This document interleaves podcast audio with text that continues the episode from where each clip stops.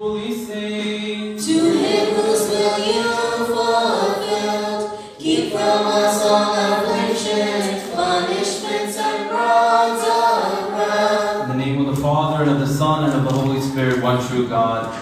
Amen. The word just, J U S T, can be used as an adverb that is to describe a verb. For example, I just finished my homework. I just ate my dinner. The word just can be also an adjective. That is, it describes a noun. For example, a just action, a just cause, or a just person.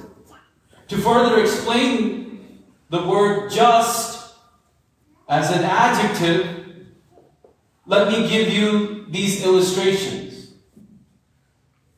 It could also mean that there is justice that needs to be rendered appropriately within the judicial system. Something that is just is also done right. Something that is just is a fair and balanced decision. Something that is just has equality. Equality among races. Equality among religions. The word just appears today in the gospel reading in describing the earthly father of Jesus Christ. He is called a just man. Many of us men here today, wouldn't we like to be described or called a just man? He is called a just man because he betrothed to Mary, That means he's engaged. And he finds out that Mary is with child. Now he knows he didn't do the deed. So something's up. Something's wrong. His wife's pregnant and he's confused. He's hurt.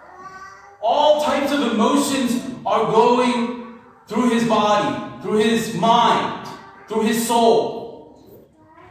And rather than putting her into the public arena, rather than presenting her to the Jewish authorities, for if a woman had done such a thing at that time and place, the law ascribed that she should be stoned to death, he realized that the punishment didn't suit the sin. That there was an imbalance, that things were not fair if he had done such a thing. There's no equality in that. Even if a woman were to commit such a sin, and not only that, where is the man involved in that sin? Where is the fairness in that ideology? Where is the equality in that frame of thinking where the woman is brought to punishment but not the man? There, Joseph shows himself to be a just man, a man of fairness, a man of balance, a man of equality, a man of justice. You and I, as Christians, are called to be just, to be people of justice, of righteousness, to be in the right spot, to be fair and balanced. But often we have difficulty doing this because we're not right with our Lord. See, Joseph was right with his God. And we have to be right with our Lord in prayer and fasting and come before Him and realize that there is one just person, the just one. Joseph is said to be a just man. And you and I, if we ever come to that place in our life, we can become just men. But there just one. The article the defines Jesus as being exclusively the just one. And he is just because of who he is. He's God, he's man, he's pure, he's holy, he's sinless. He's the just Messiah, the just King, the just Son of God. And we look toward him in order to be just in ourselves in and in our actions toward others. Are you a just person? Are you fair? Are you someone who stands for justice? Let's think about in our marriages. Sometimes marriage can be very lopsided. One spouse does most of the work than the other spouse, or compared to the other spouse. Sometimes in marriage, a spouse might take the full responsibility and weight of the finances, and the other spouse might take the full responsibility of other responsibilities in the household. Nevertheless, the weight should be somewhat fair. If it's lopsided, what begins to happen is a discontent among spouses. A misunderstanding, miscommunication, begins to happen. Now, if one spouse is working at home and the other spouse is working outside the home, both are still working. Sometimes in our society, we think that if you're working, you're outside the home, working in a corporation, in a company, in a hospital, in a school. But what if the man is working at home, taking care of the children? What if the woman is at home taking care of the children? There is equity in that.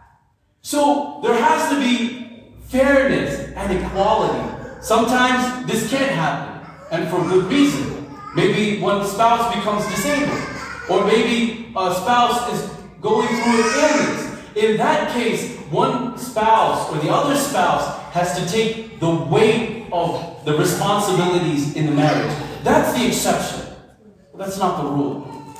In marriage, let us always think to be fair, to be impartial, to find justice in all that we do, having equality among husband and wife, and both working together as the head of the household.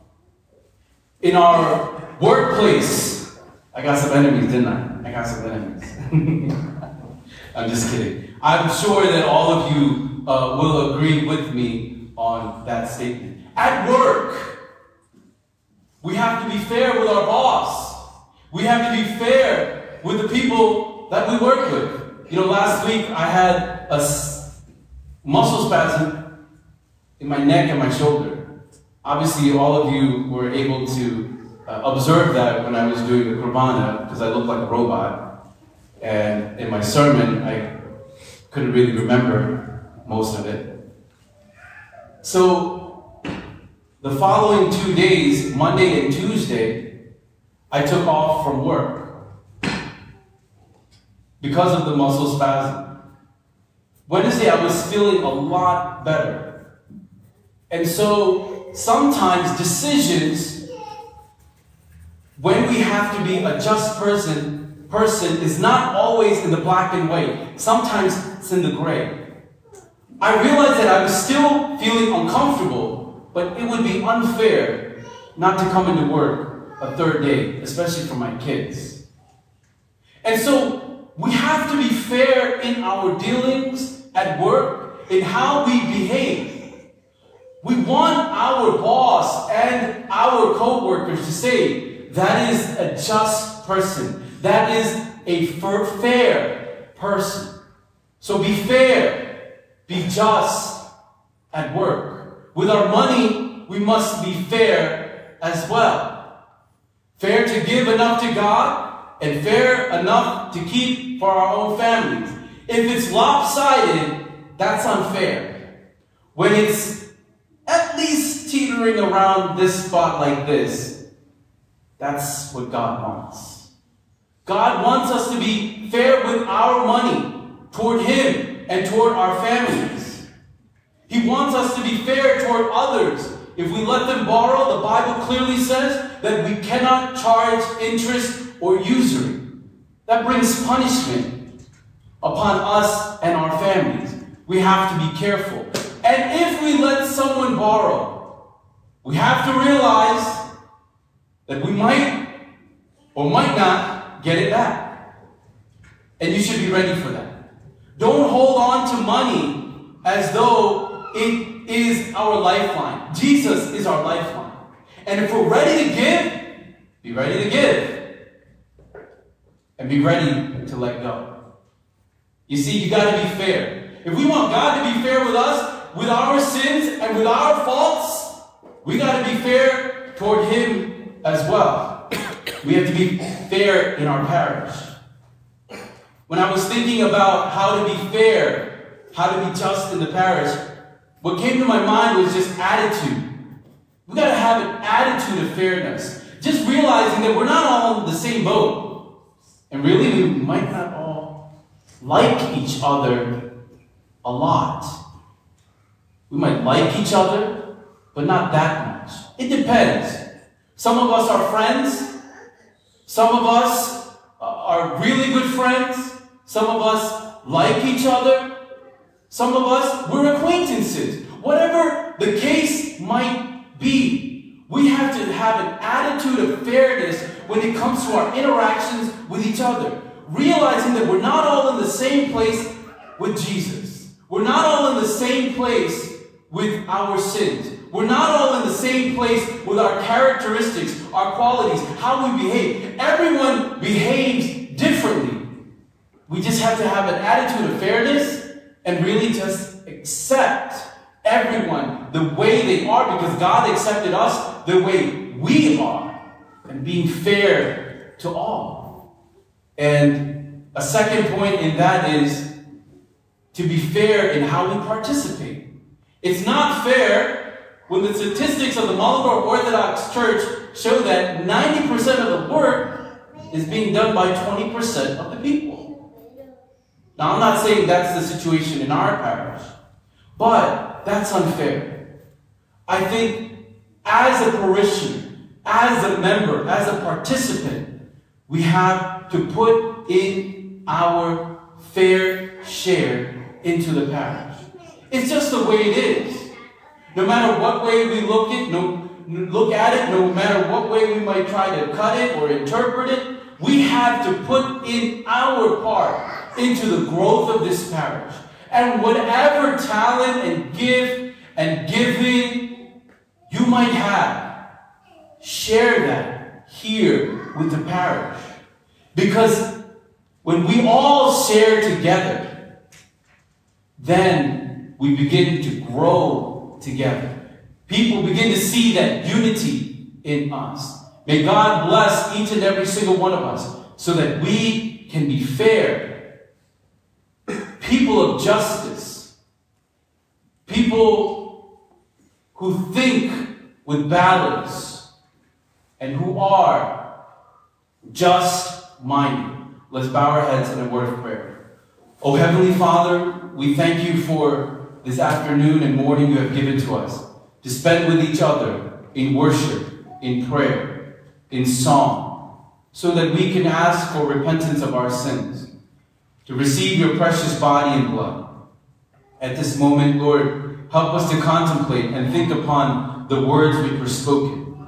We ask that you make us just people, you the just one, the one who justifies the unjust to be presented before God as just. We ask that you come into our hearts, Lord Jesus Christ, and make us people who are fair, balanced, people of justice, people of equality, And we know, Lord, that this is a difficult thing, but with you, all things are possible. We pray this in Jesus' name. Amen. As the Father shows mercy to his children, hallelujah. So the Lord shows mercy to those who fear him.